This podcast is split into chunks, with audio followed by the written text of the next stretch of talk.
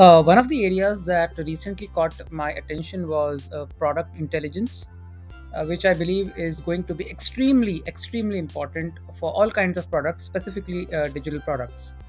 What I mean by product intelligence is um, the ability to uh, track uh, the performance of certain features of your product using insights and analytics.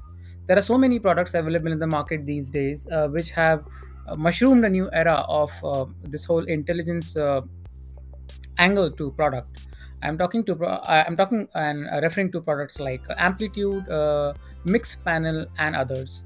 It's a very exciting space to uh, monitor, and I will be covering uh, more aspects about uh, product intelligence in the upcoming episodes. See you.